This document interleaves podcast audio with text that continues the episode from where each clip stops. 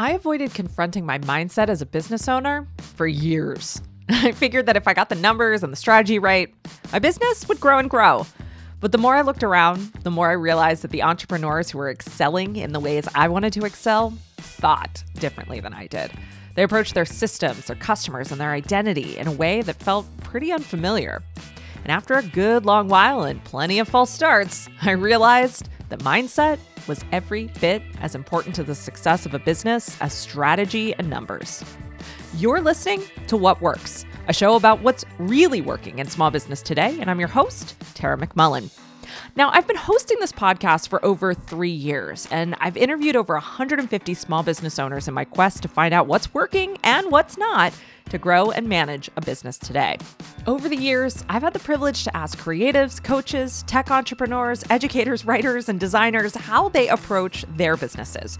Sure, they've given me the nitty gritty on how things work and why they do things the way they do, but they've also given me and you, our listeners, a front row seat for how they think. While many of the business owners we've featured here do things dramatically differently in their businesses, most of them, I've noticed, think pretty similarly about how they tackle problems and create value. Many have even gone through similar identity crises, mindset shifts, and vision overhauls, all because the way they were thinking about their businesses subtly shifted. Now, these subtle mindset shifts are, as I see it, a key missing piece for many small business owners confused about why their businesses aren't growing. I wanted a way to document the patterns and changes I saw among our guests here at What Works. So, for the last six weeks, I wrote a small book called Subtle The Small Shifts That Lead to Big Results. Today's special episode of What Works is one of my favorite chapters from the book the shift from special snowflake to special sauce. Keep listening if you have a hunch that the idea only you can do what you do is holding your business back from greater success. And if you want to grab a copy of the whole book, including the audio version for yourself, go to cocommercial.co slash subtle. That's cocommercial.co slash subtle.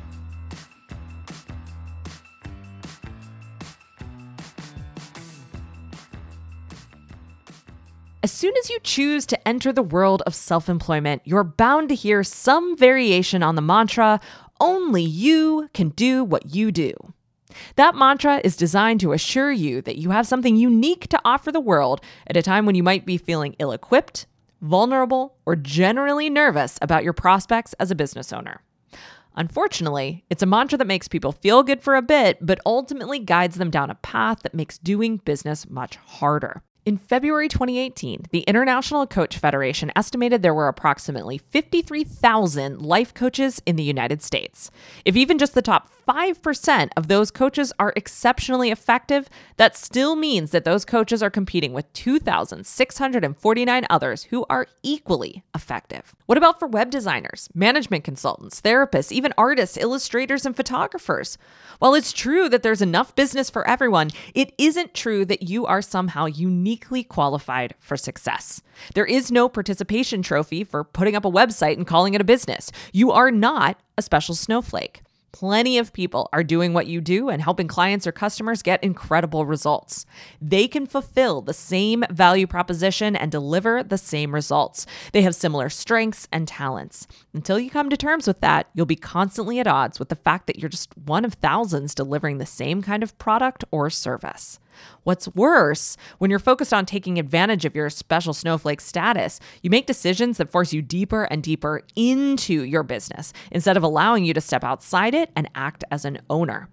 Thinking you're a special snowflake only keeps you deeply entrenched in your business, ignorant of market reality, and stymied in your capacity for growth. With the subtle shift from being in it to owning it comes the deep knowledge that you are not your business, making it clear that considering yourself a special snowflake does nothing for the growth potential of your business. You begin to see that your personal set of values, strengths, and systems only matter if they're operationalized into the business. That realization leads to our second subtle change. But I'm getting ahead of myself. Let's take a closer look at how the special snowflake concept wreaks havoc in a small business. Up until you reach the ceiling, the value proposition for your business is likely centered on you. You might offer access to your time or special attention. Maybe you offer personal management or design of your clients' projects. Maybe you take pride in the fact that you touch every product that ships. You assume that your time and energy is the cost of doing business, that it's spent in Q&A calls, coaching sessions, project design or oversight, or some other aspect of you that is actively baked into your offer. In order to create value, you have to be involved. You probably even measure value by its relation to you and your energy. Certainly, you can scale this to a point with digital products, small group programs, or careful team support, but at some point, the ceiling is waiting for you. This is the plight of a special snowflake business. No matter how much you create leverage, as long as the value of what you're creating is predicated on only you can do what you do, you'll continue to bump up against the ceiling. Now let's make a subtle shift from special snowflake to special sauce. Coca Cola's special sauce is a secret only a few select employees know because recipes cannot be protected by U.S. intellectual property law. If it becomes known publicly, there's nothing to stop another company or a few from reproducing Coke and selling it far and wide. The formula was created by John Pemberton in the late 19th century. It was purchased by Asa Candler in 1891, and he founded the Coca Cola Company as we know it today. John Pemberton created the secret sauce. Asa Candler saw the value of the secret sauce and created the first settlements of a beverage empire. Now, in 1919, Ernest Woodruff and a group of investors purchased the secret sauce yet again and took over the company. Somewhere in your business is your very own Coca Cola recipe. It's a process, a framework, a style, or a recipe that is at once all your own and insanely valuable without you. Your secret sauce is something you created the initial formulation for, but that others can reproduce and even improve on. Being a special snowflake feels good. It's personally validating. It allows you to take a certain level of credit when your client succeeds or your customer gets incredible results. Making the decision to no longer think of yourself as a special snowflake means shaking off a core piece of your identity. Discovering the special sauce you've already created, though, is liberating. It means there's a method to the madness, that there's something that can be refined and made better. It doesn't depend on whether you got a full eight hours of sleep or the stars aligning or on magic.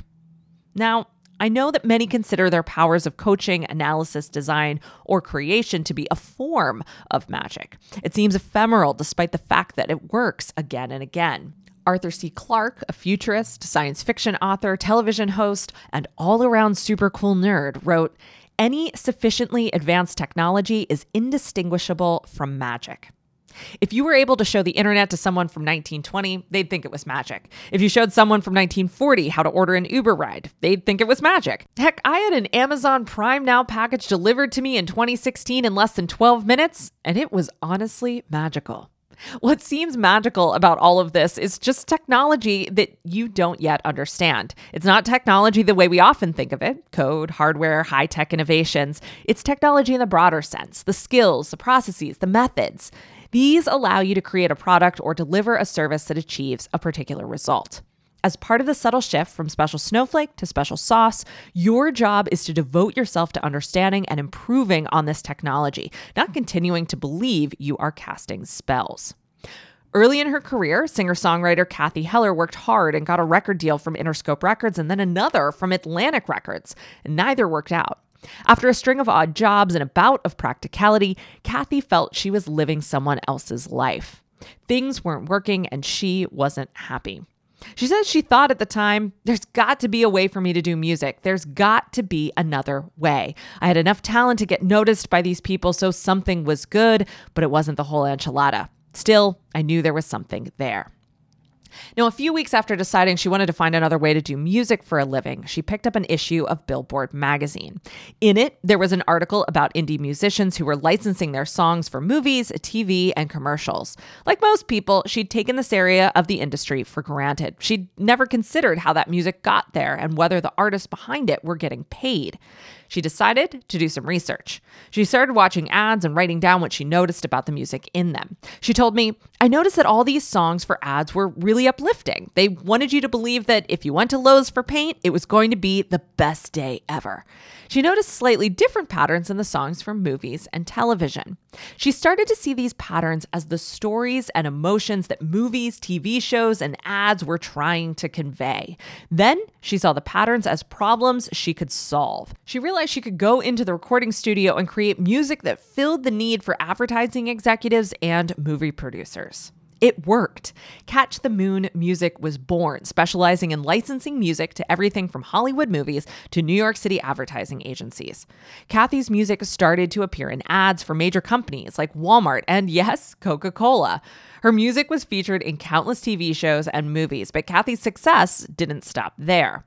Cathy realized that while she was a talented singer and songwriter, others could do what she was doing. And if she could help those songwriters get placements, her business could grow. She realized she could train others in the skill and problem solving framework she developed so that the talent pool could increase exponentially. Cathy doesn't think of herself as a special snowflake. No doubt she's confident and self assured. I'm sure she realizes that her story is unique.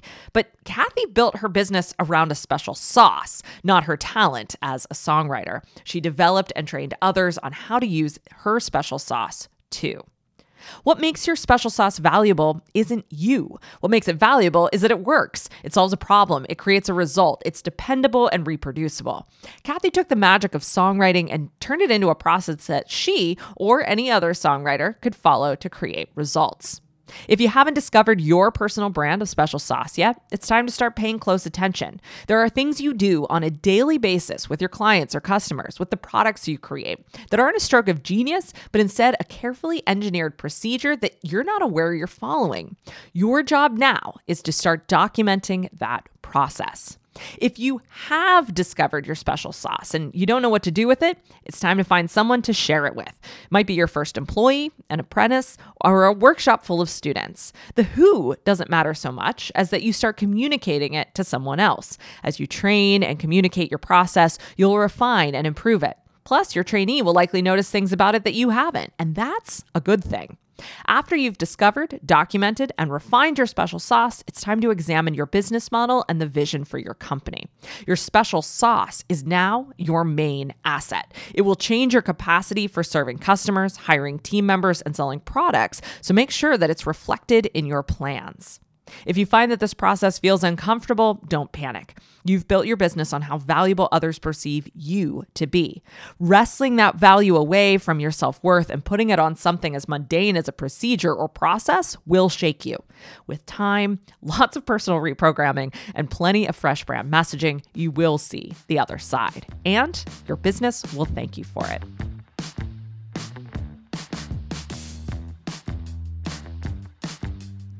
If you're ready to give your mindset a subtle shift, grab a copy of my new book, Subtle: The Small Shifts That Lead to Big Results by going to cocommercial.co slash subtle. This special episode of What Works was hosted, edited, and produced by me, Tara McMullen, with support from Sean McMullen. And now that I've got that out of the way, I've got a question for you. Have you told your friends about What Works yet? This is a great time of year for recommending new shows for road trips, planning sessions, and long walks. The easiest way to share what works is to point your friends to cocommercial.co slash what works, where they can access a variety of platforms or listen to any episode right on the site. That's cocommercial.co slash what works. Thanks for helping us out. We really appreciate it.